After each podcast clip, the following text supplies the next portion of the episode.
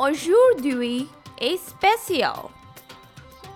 Le week-end est spécial. Le sujet de conversation est spécial. Special is today.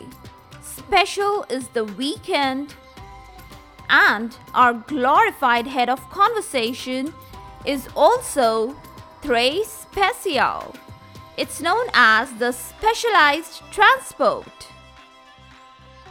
Welcome all to Is Pharmacology Difficult podcast. I'm your host, Dr. Radhika Vijay, MBBS MD Pharmacology, and this is the audio hub to get the best simplified basic tips, strategies, methods, and lots of ideas to learn better, understand better, and make your concepts crystal clear if you really find and if there's a question hovering in your minds is pharmacology difficult? Lend me your ears for a while and let in the magic of knowledge. Specialized transport can be basically of two types either it is carrier mediated or it is vesicular in nature. As we heard on with the carrier mediated transport, it's meant for certain special compounds which are polar in nature something like sugars and amino acids because it's not possible for them to penetrate the membranes easily. Did you know that all the cell membranes have transmembrane proteins which function as carriers or transporters for a whole lot of highly important nutrients and also for various transmitters etc. They may translocate xenobiotics. Remember the term xenobiotics? Yes, these are the foreign substances. Their mechanism is also very interesting and unique. By nature, they are proteins. They combine momentarily with the substrates.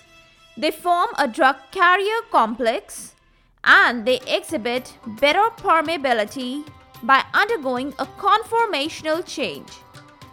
Now, this type of process is specific for substrate it becomes saturated.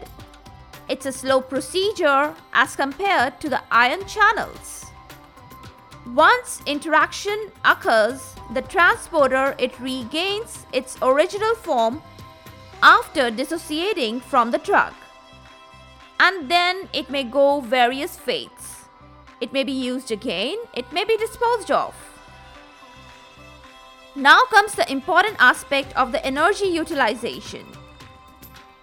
This important thing divides the carrier mediated transport into two types. The first one is the facilitated diffusion.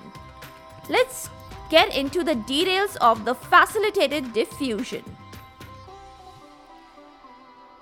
The transporter belongs to a superfamily of the solute carrier transporters and these are abbreviated as capital S, capital L and capital C. Second important point there is no need of energy for their action. The carriers can move a drug substrate along the concentration gradient only. This is famously described as the downhill movement of the drug.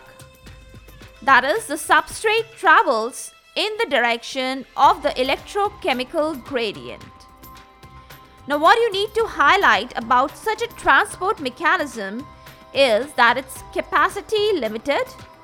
The binding of the drug to the carrier controls the diffusion rate, and carrier availability limits this whole process. Well, it has a graphical aspect, a graphical representation also. Let's talk about that too. Graphically, when seen, a linear plot is drawn when we relate the absorption rate and the concentration for the passive diffusion. And if the concentration increases over time, absorption rate becomes constant. And what does this signify? It simply shows that saturation has occurred for the whole carrier mechanism or the whole carrier process. Next, you need to know about the competition that may occur for such transport mechanism among the drugs and it will definitely occurs among the drugs which have the similar chemical characters. And what are the consequences of such a competition? It may hamper, it may interrupt the absorption process too. Now let's know these wonderful drugs that are meant for the facilitated diffusion. The wonderful examples they are antiviral drugs, anti-cancer drugs, amino acids, and few well-known multivitamins like vitamin A, vitamin B complex, etc.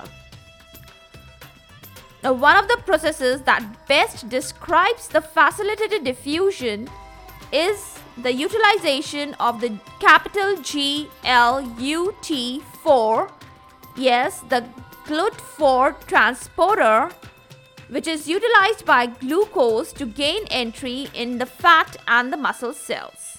That's a typical classical example of the facilitated diffusion. Okay, I hope that's quite short and concise, but too much of important points for the weekend. C'est tout pour la journée. That's all for today. Bon weekend. Wish you all a great, auspicious, happy weekend. Être prudent, stay safe. Restez heureux, stay happy. Restez à la maison, stay at home.